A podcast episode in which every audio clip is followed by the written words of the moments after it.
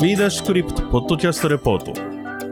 新しい経済がコラボレーションパートナーとして企画運営協力した Web3 に特化したカンファレンス B ダッシュクリプトが2022年10月に福岡の B ダッシュキャンプで同時開催されました。このポッドキャストでは B ダッシュクリプトのセッションの内容を音声でお届けします。複数回にわたって放送しますのでぜひ詳細な情報は Web メディア新しい経済でチェックしていただければと思います。なお B ダッシュクリプトは次のプロジェクト企業様のご協賛で開催いたしました。DMM Web3 始めます。来年夏にはゲームファイリリース予定の DMM.com。Web3 事業への出資支援も実施。国内最大級の暗号資産取引所ビットバンク。メタバース、ゲーム、NFT など幅広く世界中で活用されるパブリック L1 チェーン、クレイトン。複数人で秘密鍵管理をできるビジネス向け NFT 管理サービス N スイート運営ダブルジャンプ東京。スタートアップエコシステム向けの専門チーム EY スタートアップイノベーション。ゲーム特化型ブロックチェーンオアシス。人類にとって最も重要な情報を保存するために設計された分散型ストレージネットワークファイルコイン以上の協賛企業様で B ダッシュクリプトは開催いたしました。なお、この番組は一般的な情報提供のみを目的として配信しているものであり、いかなる暗号資産、有価証券、その他のデジタルアセットの取得を勧誘するものではありません。また、当社及び出演者による投資助言を目的としたものでもありません。暗号資産投資、その他の投資にはリスクが伴います。投資を行う際はリスクをご了承の上、ご自身の判断で行っていただくようお願い申し上げます。それでは、セッションの内容をお聞きください。B ダッシュクリプトセッションテーマは DAPS 開発の勘どころ、チェーン選定から運用まで。それではスピーカーをご紹介いたします。ブロックベース代表取締役、さなぎ大樹様。暗号屋代表社員、七久祐樹様。テコテック代表取締役、釣崎宏様。シフトベース CEO 中野裕介様このセッションのモデレーターはプランクトンベンチャーズ co-founder CTO 赤澤直樹様に務めていただきます。それではセッションのスタートです。モデレーターの赤澤様よろしくお願いいたします。はい、ありがとうございます。じゃあ、これからですね、えっ、と、DAPS 開発の勘どころというところでお話をしていきたいと思います。はじめましての方も多いかなと思いますので、簡単に自己紹介の方させていただこうと思うんですけれども、えー私、あの、フラクトンベンチャーズというですね、えっ、と、まあ、日本で初めて、あの、Web3 のえー特化のインキュベーションの事業を始めて、まあ今あるいろんな会社さんと共同事業であるとか、そういったところもやったりとか、インキュベーションのプログラムをやったりとか、っていうようなことをやっております。えーそこの CT をやってます赤澤です。どうぞよろしくお願いします。はい。じゃあですね、ちょっとじゃあ、さなぎさんって言った方がいいですか？マキさんって言った方がいいですね。マキで。じゃあ、マキさんの方から、あの、順番にちょっと軽く、えー自己紹介と、えーか、簡単にやっている事業の内容の方、紹介お願いします。はいえっと、ブロックベース株式会社代表の佐奈木大二と言います。ツイッター上では大木巻って名前で活動しているので、巻って名前で呼ばれることが多いです。なので、巻って呼んでください。えブロックベースは、あの、ブロックチェーンのコンサルティングを主にやってるんですけど、中心事業としては、あの、NFT の開発支援と、あとその decentralized identity DID の開発支援を主にやっています。はい。で、ちょっと最近はその NFT よりも DID の方がその注力事業となってきているので、ちょっとその DID にフォーカスしながら、あの、ブロックチェーンにどうやってアイデンティティを形成していくのかっていうところを、あの、フォーカスしてやっていこうかなというふうに考えています。はい。よろしくお願いします。はい。えー合同会社暗号屋の七区と申します。今日は、あの、物理的なブロックチェーンを持ってきたんですけど、あの、はい、あの、ブロックチェーンの会社をやっております。で、これ、これは完全にジョークグッズなんですけど、あの、ブロックチェーンを使った、えーまあ、あれこれの社会実装っていうものをやってて、自社でのサービスとしては、マーケットメーカーのボットだったりだとか、あとは、えー、あれですね、IoT、えーデータ取引プラあプロトコルみたいなものだとか、あとは今日リリースさせていただいたんですけど、ビアブルっていう NFT 持ってる人にだけデータが見えますよっていう、えー専門用語で言うと分散型のアクセスコントロールっていうプロトコルの開発みたいな、その自社の研究開発だったり、パートナーシップ結んで、えー企業さんと何か作ったり、あとはコンサルティングみたいな、ブロックチェーン関係してれば何でもやるっていうような会社をやっております。よろしくお願いします。えーテコテックの鶴崎と申します。えー裏がちょっとピッチアリーナでびっくりするぐらい知り合いしかいないような感じがするんですけど、大丈夫、大丈夫かなと思いながら。はい。えっ、と、あんまりこういう場所にあの出てくることもなかったんですけども、えーブロックチェーンのですね、テックベンダーとしてやらせていただいてまして、えー、社歴はちょっと長くて15年っていう形になってます。で、えー今200名ぐらいの体制でやってますけども、あの、ブロックチェーンエンジニアもたくさんおりまして、えっ、と、開発集中型というところと、あとはですね、あの、ジャンルで言うと、えーまあ、FT、NFT だけではなくて、あの、古くは株株とかですね、投資信託とか、そういったものを扱うですね、えー 2C のサービスもやっておりますので、まあ、幅広く、まあ、金融の領域で、えーテックベンダーとしてやらせていただいているというような形でございます。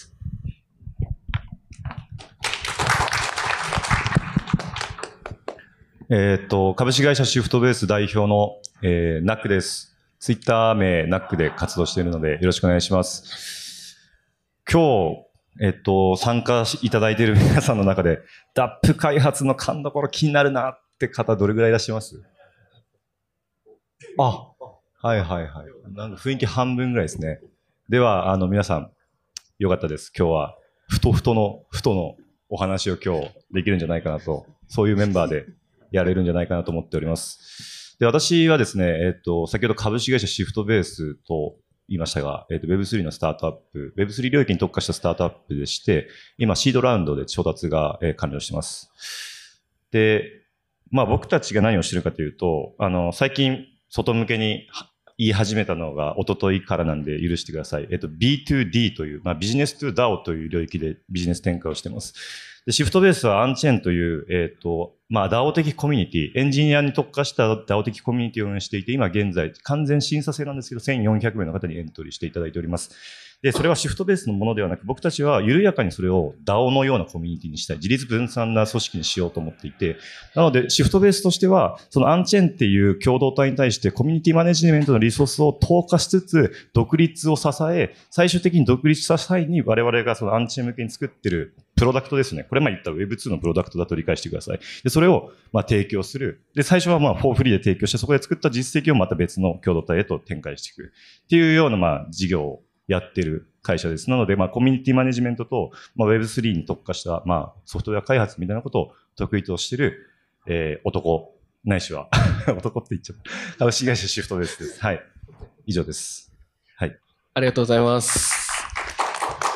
はい、こんな感じのですね、あの、若干濃ゆいメンツで、えー進めていきたい。あの、ど真ん中が一番濃ゆいんですけど、はい、やっていきたいと思います。はい、よろしくお願いします。じゃあですね、あの、まず早速中身に入っていく前になんですけれども、今回このセッションのタイトルが DAPS 開発の勘どころというところで、えー、DAPS って何なんだっていうところを一体に、一回ですね、この会場の皆さんと認識を合わせたいなと思っています。で、えーズバリなんですけど、あのー、七久さん、DAPS って何ですか？はい、はい。ありがとうございます。えっと、DAPS っていうのは、ま、まずその何の略かっていうと、Decentralized Applications の略で、その分散されたアプリケーションっていう意味で使ってますと。で、な、な、あの、僕の持ってるというか、そのブロックチェーンの上で動く、そのアプリケーションみたいなものだったりだとか、あとはそのブロックチェーン自体の説明にもなっちゃうんですけど、そのみんなで管理しているその特定の誰かではないその共通のデータベースだったりだとか、えっと、OS、Windows とか Mac とかみたいな風にも捉えられていて、その上で動くアプリケーションなんですよね。なんで、ブロックチェーン自体を例えば、えっと、Apple の App Store みたいな、そういうアプリがたくさんこうあって、で、それでインストールして自分の OS の上にそのダウンロードしてインストールしますよね。で、そのアプリを、その、まあ、たくさん、こう、な、並べて、で、自分がその使いたいアプリを使うっていう、その、みんなが使ってる OS の上にあるアプリなんですよね。例えば、DAPS で有名なやつだと、えっ、と、ユニスワップっていう取引所をその DAPS 化したアプリっていうのがあって、要は買いたい人と売りたい人がこう仮想通貨を持ち寄って交換しますよって、そういうアプリケーションがあったりします。これはもうブロックチェーンの上で動いてる DAPS っていうものなんですけど、こ、ここまでで一旦 DAPS の説明は大丈夫ですか？ありがとうございます。はい、そうですね。まあなんか DAPS ってこう結構一言で言ってもまあ人それぞれ認識がバラバラだったりとかすると思うんですけれども、まあ一応今回のセッションではまあブロックチェーン使ってまあ分散型でえー動いているアプリというところで、えーやっていきたいなと思うんですけれど、じゃあ D がつかない普通のアップスですね、アプリケーションの開発っていうのと DAPS の開発っていうのってそもそも差分があるのかとか、なんかそのあたりが多分今回のテーマの肝になるかなと思うんですけれども、どうですかね、マキさん、あの、まあ、通常のアプリの開発、通常っていうのを何とするか結構微妙なラインあるんですけど、なんか結構 DAPS ならではだなっていう考え方の、まあ、癖みたいなところというか、特徴っていうのでどういったところがあったりしますか？はい。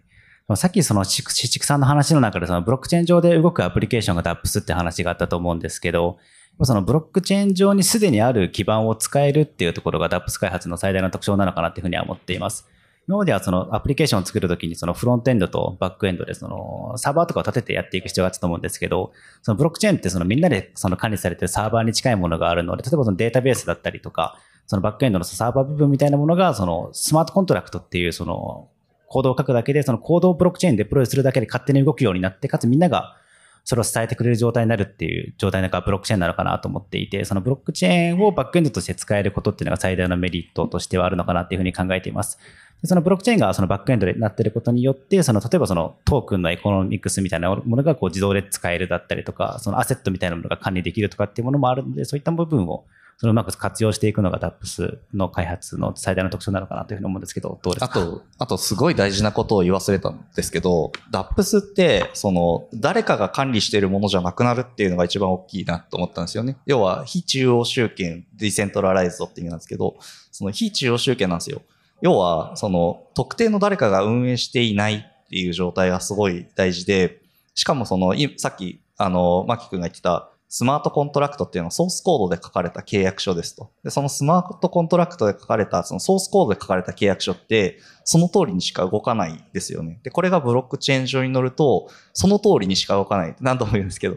そうってことは、それが、まあ、間違いなく動くって分かっていれば、その行動さえ分かれば、その、裏側にいる人とかいないんで信用する必要がない。つまりそのトラストレスっていう考え方なんですけど、その間に人がいないってことは、その何か不正をされる心配がないっていうような、そういうアプリを作れる。なので、その個人と個人でやり取りするときって、例えば物をあげてお金を払ってっていうやり取りするときに、物をあげっぱなしで金払わない人だったりとか、金払ったのに物が届かないっていうパターンがあると思うんですけど、間になんか挟みたいですよね、メルカリさんとか。なんですけど、そのスマートコントラクトっていうものが間に挟まってると、そういう不正をする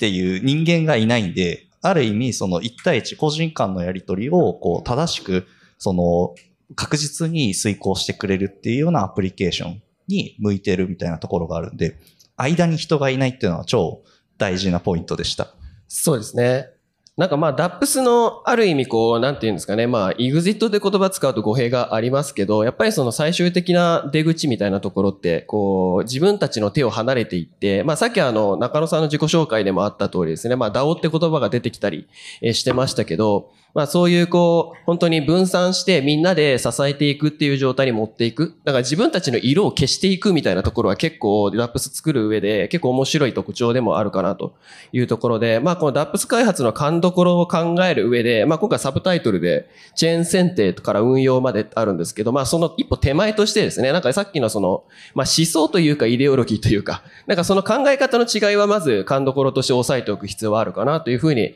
思いました。で、まあ、その上でですね、まあ、実際やるとしたら、さっきブロックチェーンの上に、で動いているっていう話があったと思うんですけれども、実は世界にはですね、ブロックチェーンってうんざりするぐらいあるんですね。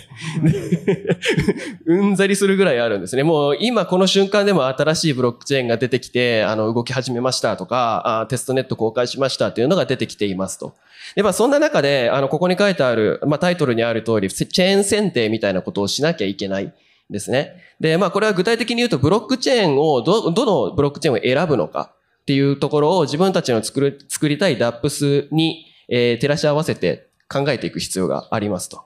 いうところなんですけれども、まあ、このあたりって結構現場でやってる人ならではなく肌感みたいなところは結構あったりとかするかなと思うんですけれども、実際ですよね、あの中野さんの、えっ、と、今までの、えっ、と、シフトベースの取り組みとして、まあ、チェーン選定とかををやった上で、えー実際に、あの、ブロックチェーンにデータを書き込んだりとか、いろんなことしてるのかなと思うんですけれども、そのあたりっていかがですか？はい、ありがとうございます。まあ、あの、もう端的にそのチェーン設定を自分たちがするとき、どういう、まあ、思考プロセスで意思決定をしているのかっていう問いだと理解しています。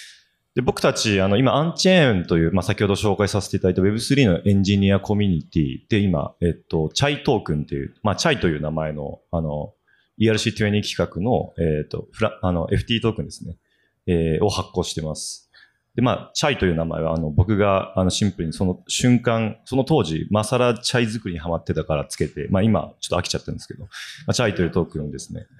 で、あと、その NFT も発行してます。で、この二つとも、えっと、NFT も、えっと、トークンも、あの、両方ともですね、ポリゴンネットワーク上で発行してます。じゃあ、なんでポリゴンにしたんですかって、えっと、聞かれたときに、まあ当時、まあスタートアップでかなりバタバタしてて、まあとりあえずやってみようってとこだったので、まあとにかくそのガス代が安くって、で、えっと、トランザクションもそれなりに早くって、で、かつその、まあ、イーサリアムの、まあ、系譜であるっていうところ。まあ、つまりその、ウォレットを持ってる人が多い。メタマスクとかっていうね。あの、ウォレットが、まあ、すでにその、ユーザーのその体験としてもすでに、まあ、ある程度使われてるっていうところから、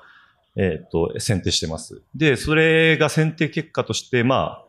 あ、アンチェーンリリースしたのが2月なので、7ヶ月、約、まあ、8ヶ月経って、まあ、全くその問題はなかったなと思ってます。満足してますが、えっと、ここでちょっと逆に僕から皆さんに問いなんですけど、最近僕自身が感じる、みんなどう思ってるんだろうって思ってることがありますと。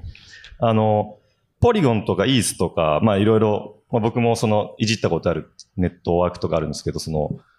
じゃあ今、新しい進行チェーン、じゃあフローとか、まあフローとか進行チェーンじゃないですけど、僕あんまりよく詳しくないんですよ。というのもその、僕の短いクリプトライフの中で、フローと縁がなかっただけだとも、すら思ってたりするし、まあそれが魅力的なチェーンだったりする。じゃあ、今来てるアプトスって、とかって、一個一個その、概要分散性とか、経済的な分散性とかって、その各観点は理解できるんですけど、その、実際その内部、じゃあドキュメントどれだけしっかりしてるんだっけってとこまで、ディグってないんですよ、僕。だから、なんか、意思決定のその、ソースの、リファレンス元の情報が僕自身、なんか古くなってる感覚があって、なんかどれぐらいアップデートされてるんですかっていう、そのチェーン設定の選び方っていうところで。っていうのはすごく逆に気になったところです。ありがとうございます。あの、モデレーターが入れ替わりそうになっていたところを 分散、分散型モデレーターでいきたいと思うんですけれども、たたまたま、たまたま端と端でこういけるんじゃないかっていうところで やっていきたいなと思うんですけど、あの、なんかモデレーター答えると変ですけど、今のあの思考プロセスみたいなところの話。で、まあ私もあの実際にチェーン選ぶっていう経験はやっぱり何度もあるんですけど、やっぱその時に考えるのは、その、まず最初に大きいのは、その開発するときのコストというか、その運用、なんていうんですか、開発の馬力を考えたときに、やっぱり、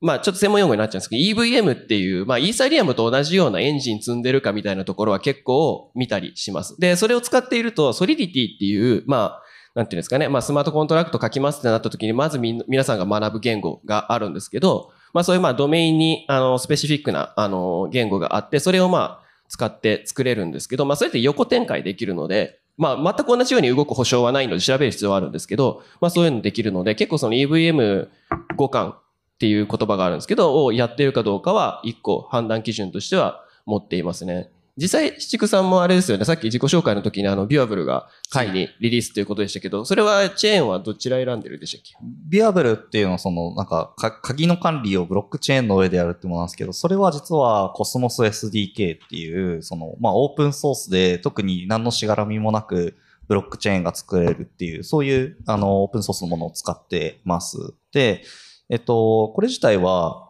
あの、作りやすいからだとか、そのしがらみがないっていうのが、特にこう、非中央集権で分散型で、なんだろう、ブロックチェーンの技術選定、ゼロから作るってなった時の技術選定として素晴らしいなっていうので、まあ、コスモス使ってますが、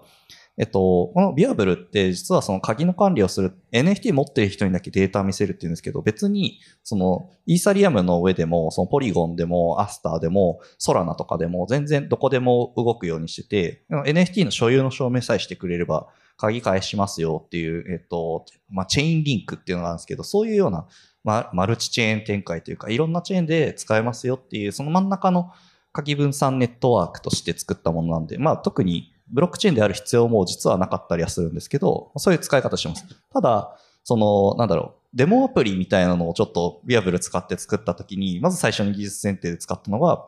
ポリゴンだったりします。でもなんでかっていうと、さっきの、あの、中野さんと一緒で、あの、ナックさんと一緒で、あの、間違っちゃった。はい、ナックさんと一緒で、あの、早い、安い、うまいが大事だったんですよね。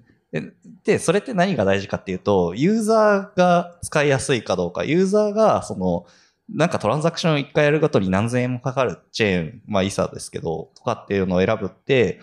そんなちょっと何か試したいだけなの何千円払ってもやるみたいな。その100万円の取引するときになんか数千円の手数料だったらいいんですけど、ゲームとかも一緒ですよね。ゲームファイやる方も増えると思うんですけど、ゲームやろうと思ったときになんか1回のトランザクションで数千円かかりますみたいになったら誰もゲーム遊んでくれないんですよね。だったらなんか、注げでガチャ回すわみたいな感じになると思うんですけど、なんか、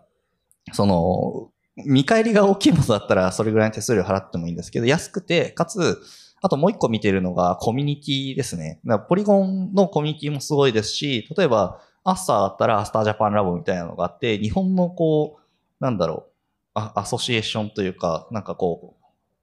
コンソーシアムができてると思うんですよね。ああいう、その、日本企業とこう連携しながら、うまくやっていくときに、このコミュニティがあるとそのチェーン使ったときに、こう、横のつながりができてコラボが生まれやすくてっていうふうに、その、どういうコミュニティがあるか。なんで、ぶっちゃけ EVM っていう条件、さっきおっしゃってたやつは一緒なんで、チェーンをその技術で選ぶっていうよりは、割とユーザーが使いやすいかとか、あとはどういうコミュニティの人たちがその上で頑張ってるかっていうのを見て選んだりしてます。はい。ありがとうございます。ちなみにあの、釣崎さんもあれですよね、NFT とか fungible token の発行の、えー事業もされているのかなと思うんですけれども、はい。そちらの場合は、そのブロックチェーンの選び方とかって何かこう考えたりとかされてますか？基本的にはですね、一通りのブロックチェーン用意していて、それはもうご選択いただくという形になってます。それから、あとは、まあ、その、チェーン選定っていう意味で言うと、まあ、まずはその、ご相談いただく際に、まあ、プライベートなのかパブリックなのかっていう、こここはしっかり決めないと。やっぱりその、エンタープライズ向けの、あの、クライクライアントさんだったりとかする。どうしても話を詰めていくと、プライベートの、要は参加者を選びたいと。そうすると、じゃあもうハイパーレジャーになるのか、コルダンになるのか。で、じゃあ Hyperledger だとそのままだったら使いづらいんで、IBM の Bluemix の中に組み込まれているものを使うかとか。で、あれはあれで、また World State って考え方があって、データベースが一緒にくっついてて、バンバン走るんで、あの、動かしやすいんですよね。そういうものをはい。まあ、ご案内していくと。まあ、一方で今お話が出ているような、まあ、ポリゴンだとか、イーサだとか、まあ、こういったものもですね、まあ、結局はそのコンセンサスアルゴリズム、まあ、 Proof ofワワークとステークの違い、これをまずご説明するのと、あとは先ほどお話しあったような、まあ、コミュニティの属性がもう全然違うので、で、どこに属していきたい、お客さんがどこに属していきたいのか、あんなるべくこの僕らのその思考をこう、ぶつけないような形で、うんまあご案内していくっていうような形をとってますね。なるほど、ありがとうございます。そうですよね。まあ、あの、実際使う人がいるわけですし、発行したい人たちがいるわけなので、まあ、そういう人たちが、あー使いやすいのかっていう、まあ、ある、あら、あ、なんかすごくこう基本的なことなんですけど、まあそこはやっぱり考える必要があって、やっぱ全部のプラットフォームのトークンが日本に上場してるわけではない、あの簡単に日本の取引所で買えるものではなかったりとかするの今ポリゴンって出てきましたけど、ポリゴンのマティックのネイティブのトークンってまだ確か日本の取引所って上場してないんですよね。なんで例えば今始めましたっていう人たちがじゃあそれを使うかって言った時に結構ハードルが高いのかもしれないし、まあ、イーサだったらどこでも買えるからイーサの方がいいのかもしれない。でもコストはかかりますみたいな。なんかその辺のせめぎ合いが結構あるのかなという形は結構感じますね。そうですね。ちなみにあの、マキさんどうですか？チェーン選定に関しては。なんかその事業者向けに考えると、そのチェーン選定で考えることってだんだん減ってきてるのかなっていうのは感じますね。結構割とそのどのチェーンでもできることはほぼ似てるので、なんかこのチェーンじゃないとできないみたいなことはなかったりするので、基本的にはその、どんなコミュニティがあるのかっていうところと、あとそのスケーリング的にそのどれだけのパフォーマンスが出るのかと、どれだけノードが分散してるのかっていうところをうまく計算していけば、大体使うチェーンっていうのは限られてくるのかなっていうふうには思います。でその上で、そのチェーンを選ぶことに対してのその、なんていうかその、こうチェーンを選んでもう元に戻れなくなるみたいなこともなくなってきてるのかなと思っていて、一つがそのクロスチェーンソリューションっていうのがどんどん出てきているので、そのチェーンで、このチェーンで発行したけど、このチェーンを別のチェーンにブリッジするみたいなこともできるようになってきていることだったりとか、例えば先ほどそのマティックを手に入れるコストが高いっていう話もありましたけど、例えばそのアカウントアブストラクションという技術を使って、その、そのチェーンのネイティブトークン持ってなくてもトランザクションが発行できる技術みたいなのもできてきたりしてるので、なんかあまりその、このチェーンじゃないとできないってこともないし、あとその、そのチェーンを選んだからできなくなるっていう制約みたいなものも減ってきてるっていうのがあるので、そのチェーン選定は割とその、もう少し以前ほど、なんかその、一回変なの選んじゃうとこう、戻れないっていう状態じゃなくなってきてるのかなっていうのは感じます。なるほど。そうですね。まあ確かにクロスチェーン、オムニチェーンっていうのは今世界的にやっぱりすごいトレンドの技術群になってきているので、まあ今後、あの、そのあたりは出てくると、まあその今のチェーン選定っていう言葉自体なくなるかもしれないですね。どこで出しても一緒みたいな、いうふうにはなるかもしれないですね。それはおっしゃる通りだと思います。そうですね。まああと、あのコミュニティですね。な結構パーミッションの、パーミッションレスで、ですの、あのまあ、ブロックチェーンを使うっていった場合に、結構その、ブロックチェーンごとにコミュニティが結構独特というかそれぞれあって、あのまあ、例えばこういうこう、なんていうんですかね、金融系のアプリが強い DAPS がたくさん載ってるブロックチェーンもあれば、なんかその DAO っていうその人のコラボレーションをもっとやっていこうぜっていうのが強いチェーンがあったりとかするんですけど、まあ、いざそのブロックチェーン使って開発するときっていうのは、割とこう、なんていうんですかね、あの、いろんなその支援をコミュニティから受けたりとか、コミュニティに対して還元したりとかっていうことは結構平気でパーミッションレスの場合やったりとかするので、まあそういうこう、なんていうんですかね、土壌が豊かなコミュニティなのかっていうところ、自分たちで向いているのかっていうところも一個判断基準にはなってきそうだなというところで、まあそういうこう、いろんなことを、えー考えながら選んでいくっていうのがチェーン選定かなというところですね。もう実は、実はあのチェーン選定だけで結構話ができちゃうんですけど、それだけやっちゃうと勘どころがチェーン選定だけになっちゃうので、あのちょっと次のテーマにちょっといけたらなと思うんですけど、あの結構 DAPS の開発をするっていう中で、あのまあ変な話、誰でもできるものではなかったりとかするところが結構あるかなと思うんですね。部分的には。例えばスマートコントラクトを書きましょう。作りましょうってなった時に、例えばソリディティが書ける人とか、あの、ラストが書ける人とか、みたいな感じでいろんな人が求められたりとかするんですけど、まあそういう意味でいくと人材の確保って結構大事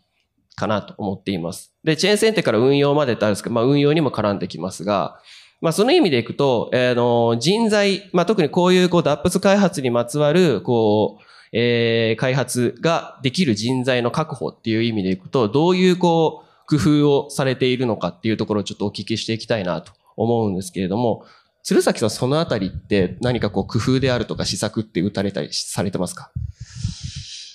えー基本的にはですね、我々は内部でもこう、教育をしてどんどん増やすっていう方向に行ってるんですけども、あの Web2 で言うと、あの、やっぱりどうしてもそのエンジニアリングのあのカテゴリーがすごく細分化されていて、もうすごくなんかファクトリー化されてるんですよね。あとは、その発注側もこういうものを使いたいんだっていうのは明確にやっぱり指示系統がある程度できていて、その通りこう落とし込むような、もう工場みたいな感じになっちゃってるんですけど、Web3 に関して言うと、その、やっぱりその20代の方すごい多いと思うんですよ。あの、 contract code を書く方って。で、めちゃくちゃ tech driven で、そもそもその contract code で何ができるのかが一般の人はあんまり多分分かってなくて、だから、あの、その20代の人たちっていうのは、自分でこう外部ソースから読み込むとか、まあいろんなことできるんですけど、そういうのを組み込んで、いわゆる、なんていうんですかね、本当に20年前ぐらいの Web2 が始まる時のようなことをやってるっていうような感じに僕は見えてますね。なるほど、なるほど。はいまあ確かに新しい技術トレンド出ると、それに対応できる人材をどう確保するかっていうのは、毎度毎度多分出てくる話かなとは思いますね、確かに。ちなみにあの、マキさんは、あの、採用とかそういうあたりとかっていうのは結構強化されてたりとかするんですか？そうですね。でも、ブロックベースを創業した当初は結構採用もしっかりしていて、で、結構その、当時、僕始めたの2018年ぐらいだったんですけど、あまりブロックチェーンエンジニアがいなかったので、その割とその、初心者で入って、こう一緒にこう、成長していくみたいな感じでやってたんですけど、やっぱりそういう、その、なんか、うまく伸びる人材像っていうのはやっぱありましたね。そうですね。先ほどの話でもその、のあったように、こう、あんまりこう、ドキュメンテーションみたいなものが充実してなかったりするので、Web2 だったら、この今まである技術を組み合わせてみたいなことがやりやすいところがあったと思うんですけど、Web3 だとこうドキュメンテーション通りにやっても動かないことも結構あったりするので、なんか、はいもしくはその、もう更新されてるとか、古い情報であるとか、もしくはそもそもドキュメントが間違っているとか、もうそもドキュメントすらない場合もあったりするので、いやあるあるです。そのそういう場合ってもう実際にその GitHub のソースコードを見たり、その実際にその verify されてるソースコードを見て、こう分析して、あ、もしかしたらこうやったら動くかもって言って繰り返して、あ、これで動いたみたいな感じで、こうトライアンドエラーでやっと動かし方がわかるみたいなことが分かったりすることが、昔は結構多かったので、はいでも今もたまにあるんですけど、はい。だからそういったことがある程度できる人材なので、結構その経験というよりもある程度そういったことにこう適性が高い、好奇心が強いっていう人材の方が向きやすいのかなっていうふうには僕は思っていました。なるほど。まあ、でもでも最近は、その人材をこう、さ積極的に採用していくというよりも、結構そのグローバルにコミュニティがたくさん出てきてる部分があるので、そのあまりその自社にそのリソースを抱えることのメリットっていうのが減ってきてるのかなっていうのも同時に感じているところがあって、どちらかというと自社でこうどんどん人材を集めて、自社の開発リソースを集めて自社に自社がこう素晴らしい開発力を持っているっていうことよりも、いかにそのグローバルの優れたコミュニティプロトコルとくあの組めるのかっていうところの方が大事なのかなと思って、例えばそのマーケットプレイス作るだったら、自社にマーケットプレイス作れる人材がいるよりも、オープンオープンシート、パートナーシップを結ぶ方がはるかに効率が高い。と思うことがあるので、そのいかにそのグローバルコミュニティ、グローバルプロトコル、グローバルサービスと組めるのか、利用できるのかっていうところの方が、そのなんかその人材育成よりも大事なのかなって最近は思って活動をするこなるとが多いです。ほどですね。なんか関連するキーワードでいくと、コンポーザビリティとかそういうあたりになるんですかね。あ、そうですね、そうですね。ないかにそのコンポーザビリティを組み合わせて開発できるからし、自社型サービスもいかにそのコンポーザビリティの中で使われるかっていうところを意識するのが大事なのかなと思ってます。確かにそうですね。まあ DAPS のまあ一個の分野に分散型金融っていうものもありますけど、まああれも別名マネーレゴっていう言われ方しますけど、やっぱり組み合わせて新しい何かプロトコルを作る、サービス作るっていうのは結構上等手段なので、まあ自分たちでゼロからスクラッチで作るのもそう当然そうですけど、まあなんかこう他のものといかに組み合わせておなんか面白いことができるかって本当パズル作るような感じでやるっていうのは結構この分野特有のやり方だったりはするので、まあその辺の頭の使い方ができる技術者っていうところは結構求められるところかなと思います。七久さんどうですか？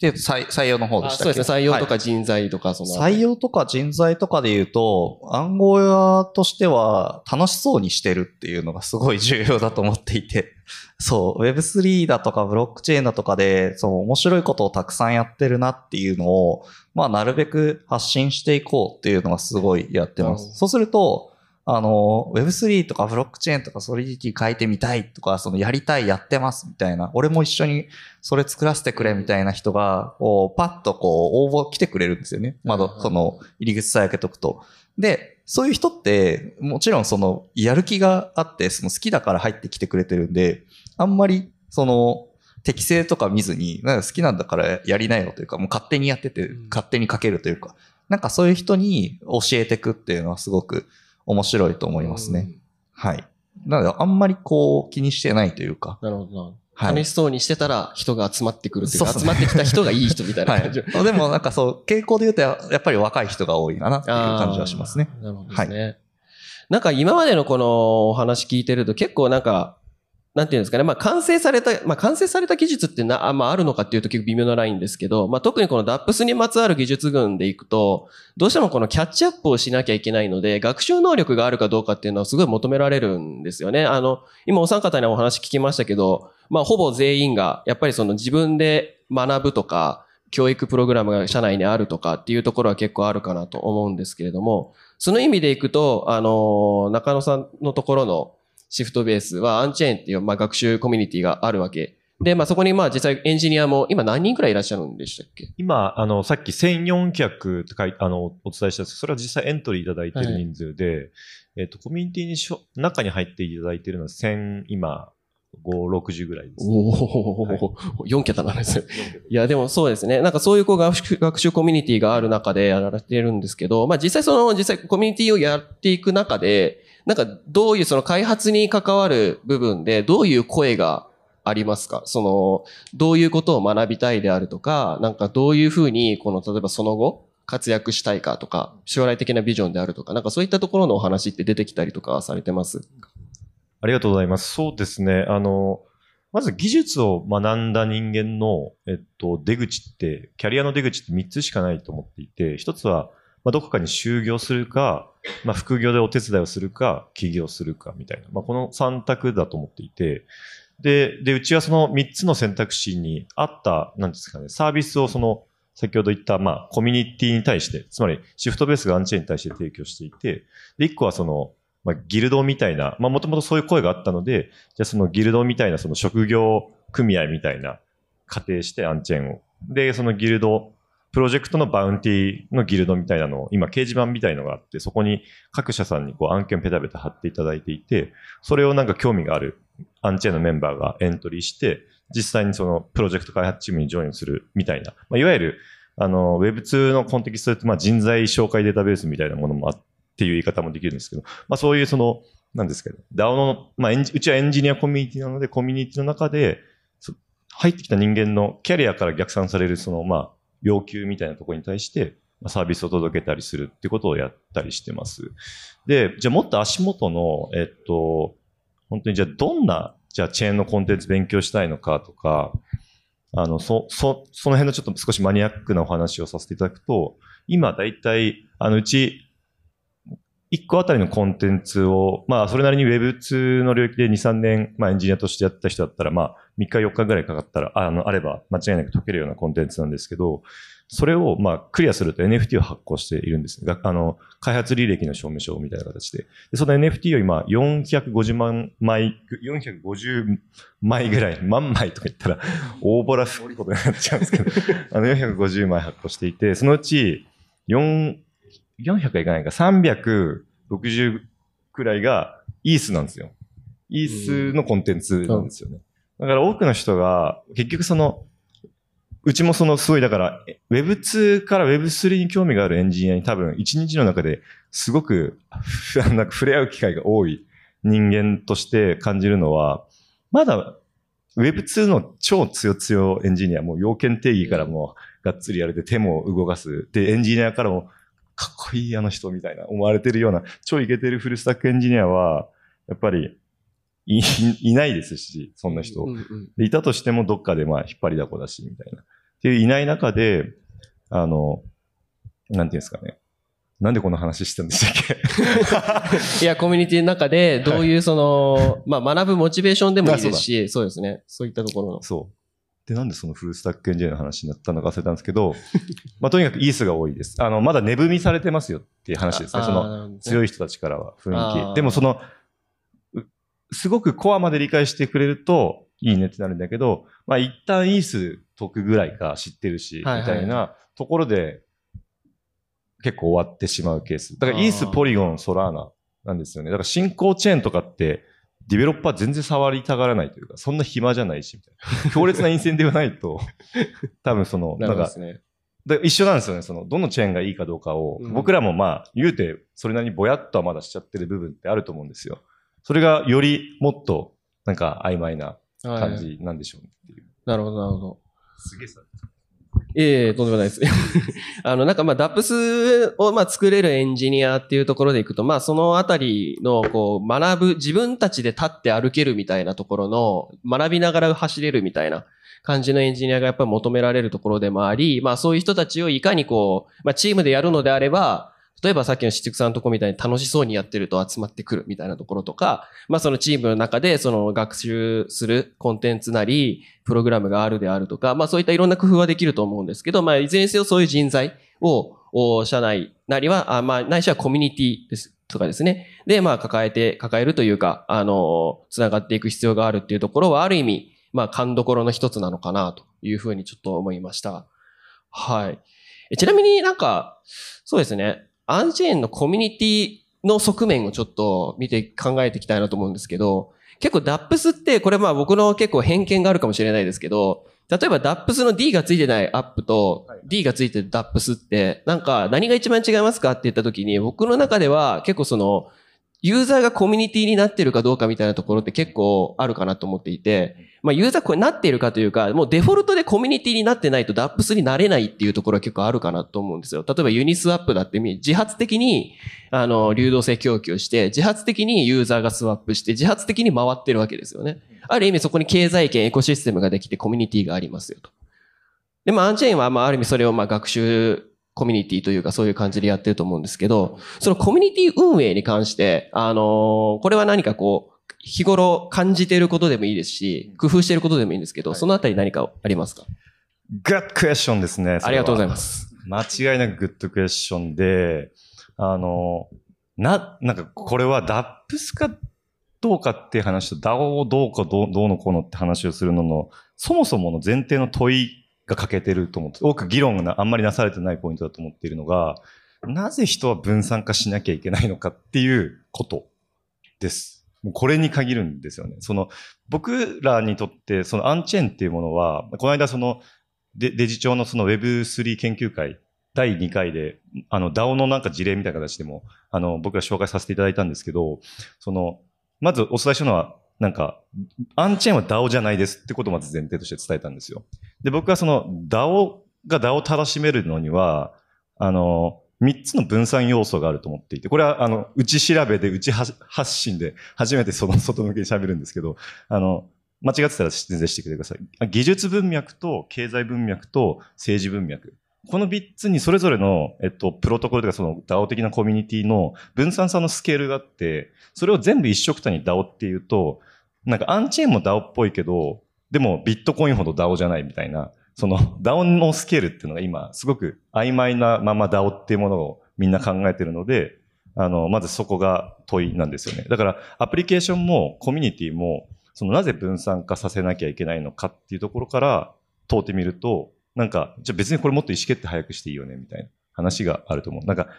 ダムで言うと、この、ちょ、ちょっとだけ点を開けるとすごい勢いで水が出る。つまりはい、速さがはい。加速されると思うんですけど、それを面で広げると、つまりその分散化された出口になると、緩やかにこの流れていくけど、大量のその動きが、流れを作れることができるみたいな、なんか、そんな感覚なんですよ。その目的によって違うと思うんですよ。なるほど。ありがとうございます。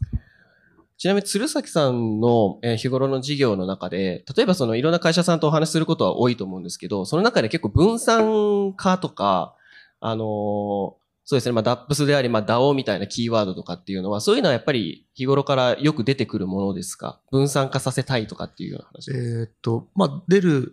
まあ、出る時も出ない時も当然あるんですけど、僕らちょっと、まあ、事業長いので、あの、ちょっと、もう数年前と今だと、ちょっと違ってきてるかなと思います。で、最近はやっぱりその、企業の人たちが、割とちゃんとやろうとしていると。割とちゃんと。はい。あの、法律にのっとって、はい。会計基準にのっとってとか、はいはい。っていうのは大前提となってくる場合にはですね、例えばじゃあ Solidity、Solidity で、えー contract code 書きましたと。まあこれ、まあ見えない空中になんかこう100円入れたらコーラが1個出てくるみたいな自動販売機をポンって置くだけですと。でこれ誰でも使っていいのかいや、誰でもは使わせませんよと。はいはいはい。ちゃんと KYC やりますよと。はいはい。でこういうのをいい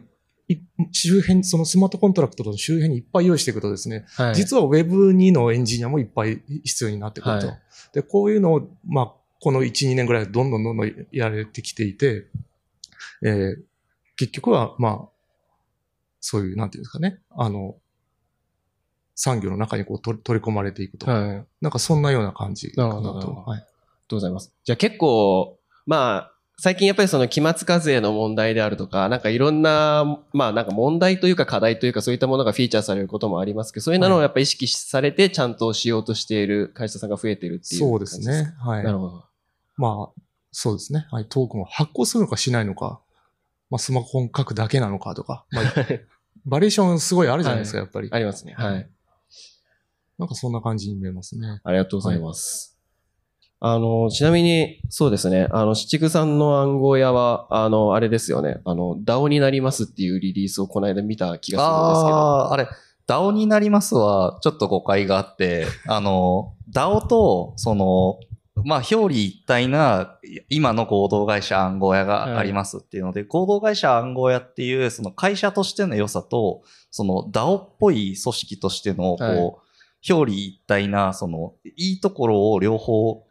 使っちゃおうっていうような、その体制が作れたらいいなっていう、ちょっと実験があって、まあ、なんか会社でその総会みたいなことをやるんですけど、その総会で表彰した人に、こう、まず NFT 配って、暗号屋の DAO の NFT を配って、それ持ってる人だけがこう、入れるコミュニティっていうのを今、ちょっと作ってみましたと、試験的に。で、それはなんか表彰された人だけではなくて、やっぱりその外部で手伝ってくださった方とか、その暗号屋につのやろうとしているこう目標、まあ暗号屋をプロトコルとしてこう何かの目的のために、まあ Web3 の社会実装みたいなところを頑張ってるんですけど、それをやりたいと思ってる人で、外部でこの暗号屋の考えに賛同してくれてる人たちに NFT を配って、その、まあ、本当の意味でそのつ強い人がこう集まっただけの組織ってすごい強いと思うんですけど、その人たちが、まあ、勝手に手伝ってくれる、結構都合のいい組織というか、うん。まあ、オープンソースの開発コミュニティっていうのがまさにそれだと思うんですけど、ああいう、その暗号屋っていう会社として、その、DAO をやるっていうのは結構こう、薄利がすごいというか、なんか、だらしない会社になっちゃうんですよね。ただの。あの、いつでも働いていいですよ、みたいな。なんか、給料が払いづらくなるんですよ。設計超むずいってなって、はい一旦会社を DAO っぽくしようっていうのはやめて、ある程度、そのルールの上で動いてくださいっていうのと、あと、まあ、ジュジュニアクラスの人は、なんか、DAO に入ったとて、なんか活躍できないんで、結局いてもらってもなんか困るな、みたいな感じなんですけど、そういう人たちが学びながら、こう、効率よく働いてもらえる環境を用意できるのは、やっぱり DAO よりも会社だったりするんで、うん。そういう会社の良さと、その、活躍したい、そなるの、ほどですね。その DAO で働きたいっていう人と分けれるような形はい。を取ったっていうのが、この前やったあやなる DAO の、ねはい、構想です。まだ構想段階ですけど、はい。なるほど、ありがとうございます。まあ、結構そのユーザー自身が集まってコミュニティになるっていう展開も当然ありますし、まあそういうものを作ってる人たちが、さっきのえー七久さんの例みたいに、作ってる人たちがこうどんどん分散していくみたいな、コミュニティ化していくみたいな展開もありますし、なんかこう、個人的な印象としてなんかこう、外側と内側の境界が解けてるなっていう感じが非常にしますね。ダップスの開発に行くと。なんかそのあたりさっきあの、マキさんもそのコミュニティのお話を途中されていて、自社で抱えるのもどうなのかなっていうお話とかされてたと思うんですけど、そのあたりもう少しあの、あの、深くというかはい、お聞きしたいなと思うんですけど、実際にそれはあの、他のコミュニティのエンジニアの方とかと一緒にコラボして開発してっていうようなことを実際されてるっていうことですか？そうですね。でもどちらかというと、僕もさっきの七久さんの話に結構近くなるかもしれないんですけど、そのブロックチェーンがあることによって何が実現できるのかって、この結局はその個がどうやってその自分の経済活動だったりとかできるのかっていうところだと思っていて、その必要があればそのコミュニティをは作ればいいし、必要があれば会社があればいいと思うんですけど、でも究極は個人がその組織やプラットフォームに依存することなく、その自分の経済活動とかを行える場所がブロックチェーンだと思っているので、その会社としてブロックチェーンをやっていくことと、その会社に対してブロックチェーン技術を導入することっていうのは結構強い矛盾を持ってるなって僕はその3、4年間ぐらい会社を創業してからずっと強く思っていて、で僕の中で思ってるのは、その会社は結構割と割り切った場所として会社はあるべきなんじゃないかなってのは結構思っているところがあります。うん会社としてはもう単純にその利益を上げる場所。で、利益を上げてるのは自社も利益を上げるし、その導入先の会社に対しても利益を上げるために、そのソソリューションを提供するっていうところだけが会社にやるべきことだと思っていて、でも逆にその Web3 的な、よりブロックチェーン的なプロダクトっていうものは対、会社対会社というよりも、より個対個、もしくは個対プロトコル、もしくは、その個対コミュニティって考え方でやった方がやりやすいんじゃないかっていうところで、完全に切り離して、まずやるっていうことが大事なのかなと思っています。で、うん。その上で、個対コミュニティ、個対プロトコルっていう部分に関しては、いかにその、グローバルなコミュニティが考えていることに歩調を合わせられるのかっていうところが大事なのかなって思ってて、例えばその、はあの、グローバルで開催されているハッカソンであったりとか、はい。グローバルで開催されていはいはいるそのグランツの応募だったりとかっていうところを見ていくと、そのいかにそのトップで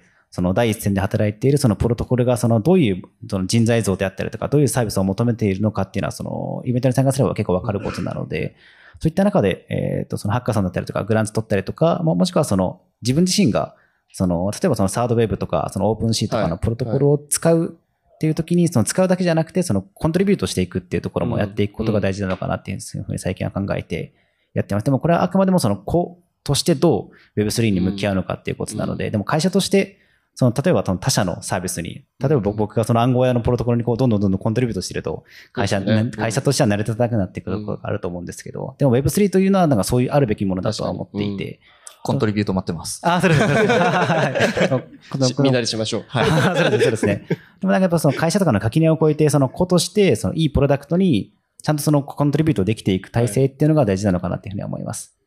なるほどですね。いや、面白いですね。なんかここの DAPS なり、まあ Web3 と広く捉えてもいいと思うんですけど、やっぱりさっきあの内と外が溶けていっているような感覚っていうのは、やっぱりこれは多くの人がおそらく感じていることかなと思っていて、やっぱり境界をはっきりさせる会社っていう組織っていうのが、そのベクトルと反対なんですよね。なんかよく所有と経営の、分離っていうのがよく株式会社とかって言われますけど、DAO とか、あの、DAPS に関してもそうですけど、なんか割と使う人も、あの、参加する人も、なんかみんな一緒なんですよ。だからよくあの、そういう意味でいくとユーザーにしても作り手もそうですけど、やっぱりそのいかに貢献をするかっていうところとか、そのコミュニティにとっていい貢献をすると、まあ何かしかのインセンティブがあったりとかっていうような、まあそういう構造をしてるわけですけど、まあそういうところは結構 DAPS ならではの考え方ですし、まあその辺はあの D がつかないアップですね。との、まあ一番大きな違いですし、まあその辺の頭の切り替えができるかどうかっていうのが割となんかこの勘どころで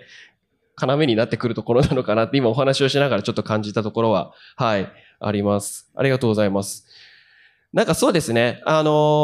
ーまあ、ここまでですね、えっと、まあ、DAPS って何だろうかっていうお話と、まあ、それの、まあ、手前の話ですね。考え方の話、それからチェーン選定の話、人材の話、分散化の話、っていうあたりを、あの、してきたんですけれども、まあ、おそらく、勘どころっていうところでリストアップすると、まあ、他にもおそらくあるんですけど、まあ、このあたりは多分一番大きな違いだと思うので、この辺は、あの、どういうふうにですね、あの、まあ、考えていくのか、向き合っていくのかっていうところで、まあ、各々の工夫が出てくるところかなと思います。まあ、あの、今ここで、あの、前で登壇している、あの、まあ、5人含めなんですけど、あの、割とそのあたりは日々、四苦八苦しながらやっているようなところがありますので、まあ、ここは答えがないところでもありつつ、まあ、とはいえ、どんどんトレンドが、というか、あの、世界がどんどん動いている中で、どういうふうにやっていくかというところが、まあ、次の、えーテーマになってくるのかなというふうに、えー思いました。はい。まあ、なんかそういう、こう、ちょっと、今まで勘どころ的なところを、お話ししてきたんですけれども、そうですね。じゃあちょっと手前から行きましょうか。マキさん、ちょっとここまでのお話を踏まえて、あのーどんなことを感じましたか？ざっくりと感想で大丈夫です。感想ですか、はい。いや、でもすごい刺激的な話だったなっていうところがありつつ、でももうちょいなんか気になるのは結構やっぱその DAPS をと突き詰めていくと、やっぱりそのなんかこのプライバシーだったりとか、金融だったりとかっていうところに踏み込んでいけばいくほど結構その既存のそのなんか法規的な部分をいかに考慮するのかっていうところが大事になってくるのかなっていうところと、あとなんかたまにその一線を越えたくなるときってない、ない、ないですか？なんか、どういうこと？あなんかそのなんかなこうなんかイイリースアップみたいなものを作っちゃいけないって言われてもなんかでもそれは、匿名でね。あそうそうそうそうそう。あアノニマス的に。消してやろうみたいな。あーそれそれはい、はいだったりとか、例えばそのトルネードキャッシュみたいなものがはい違法されたとしても、でもあれはでも、ただのそのコードであって、そのプライバシーは大事だよねっていう考え方もあるわけで、でもそれはその違法と判断されることもあるってところあったときに、その自分が作りたいものがあったときに、でもそそれがその、で、それはあるべきものだと思っているんだけど、でもそれがその法規上うまくいかないときはい。にどうそれをその、自分の中で折り合いをつけていくのかっていうのは結構気になりますね。僕はその匿名で絶対にバレないように、かつ、証跡を残さないようにやることが僕の中では大事かなと思ってるんですけど。でもこれあくまでも個人の話です。会社としてはやらないんですけど。一応念のためオフレコにしときますか、今はいね。会社と個人はもう切り分けてあるので、会社としてはちゃんとその利益を上げるために、かつその、ちゃんと法規をちゃんと気にしてやってるんですけど、あくまでも個人としては、はいその匿名性を持った状態、その裏垢とかでやったりできることもあプライバシーとるじゃないですか。すね。ですね。いやめちゃめちゃわかりますね。あーのー共感してるなんだろう。共感してると悪い人みたいになって 要は、ブロックチェーン使って悪いことって全然できるんだよなっていうのはすごい、悪いそうですねことも便利になった。そのビットコイン使って、その身代金の要求をしたり、その麻薬の取引をしたりは、やりやすくなっちゃったんですよね。まあ、ただ、その、現金でやるよりも便利だけど、その、なんだろう、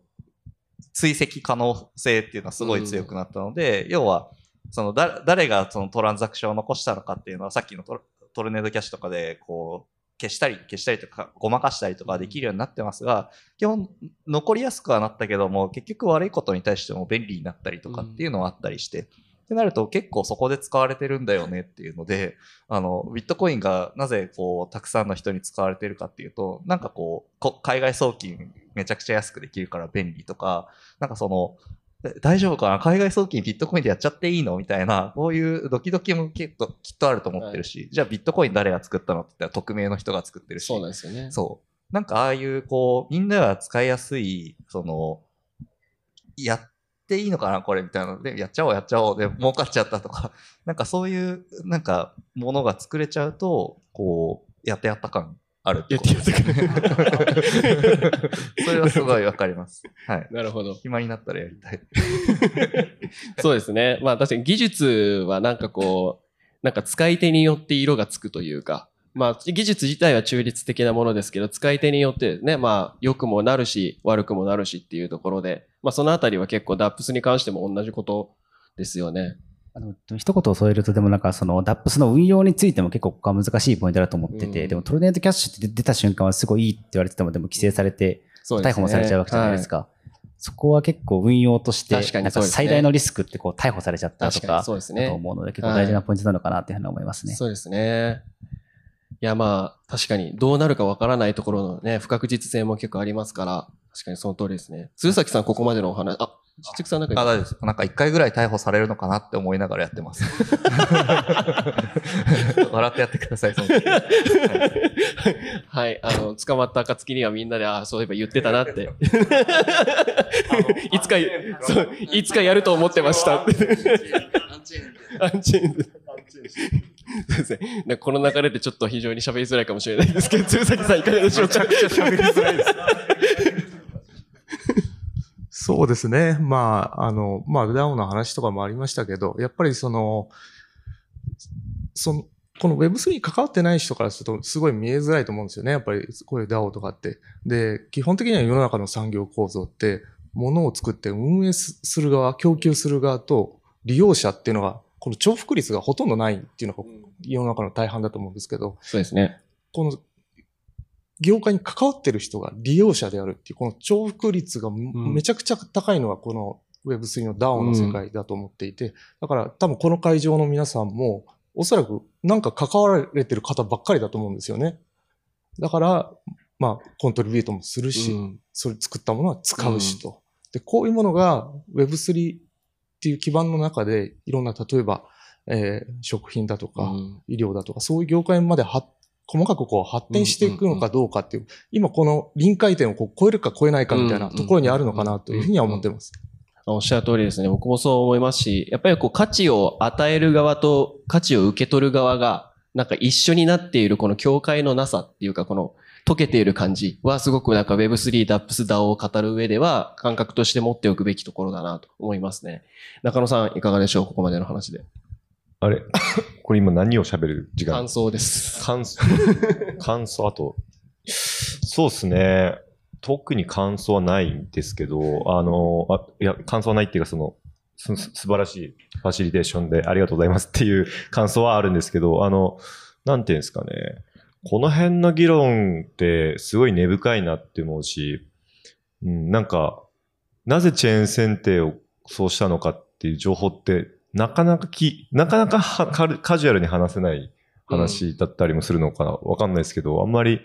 ないから、結構この辺の情報ってもっとみんな開いてくれると嬉しいな、みたいな、すごい思いますし。なんか今、どっちかというと、その、自社のプロダクトにおけるチェーン選定のトピックが今日、主だったと思うんですけれど、なんかまあ、その、そこも含めてなんかお願いできますかっていう、まあ、うんクライアント案件とかもあるじゃないですか。そういう時とか皆さん、どクライアントにどのチェーンを進めるんだろうみたいなうん。のとかは、聞けばよかったのもっと早くって後悔してますね。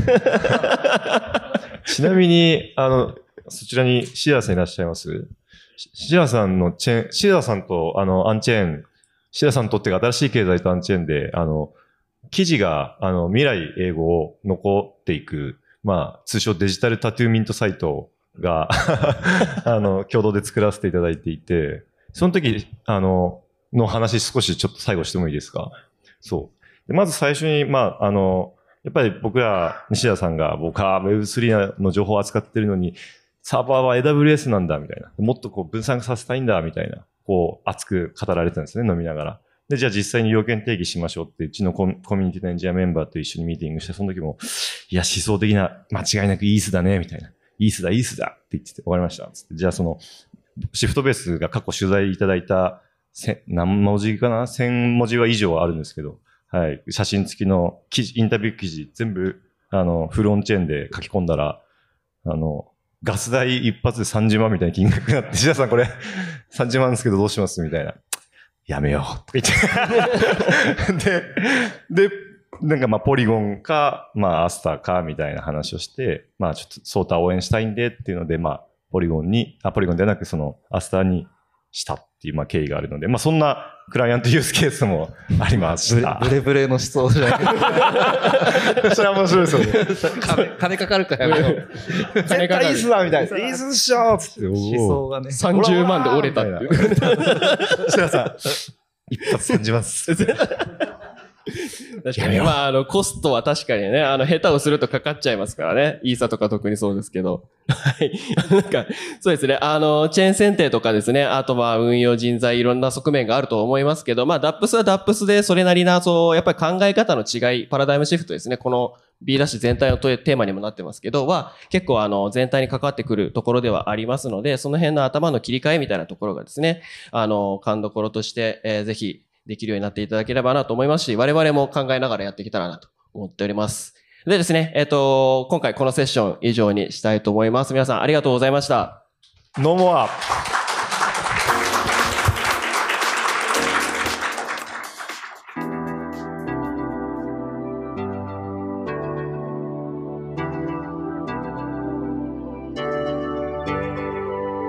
お聞きいただきましてありがとうございました。私たち新しい経済編集部では、このようなイベントレポートの他に、ブロックチェーン暗号資産に関するニュースを平日毎日ポッドキャストで配信しております。ぜひ今お聞きのポッドキャスト配信サービスで番組のフォローいただければ嬉しいです。また、ウェブで新しい経済でも様々なテキストや動画のコンテンツがありますので、ぜひ新しいひらがな、経済漢字で検索してサイトもご覧いただければと思います。また、LINE 公式アカウントもございますので、そちらの方も新しい経済で検索してチェックいただければと思います。それではこの度はお聞きいただきましてしてありがとうございました。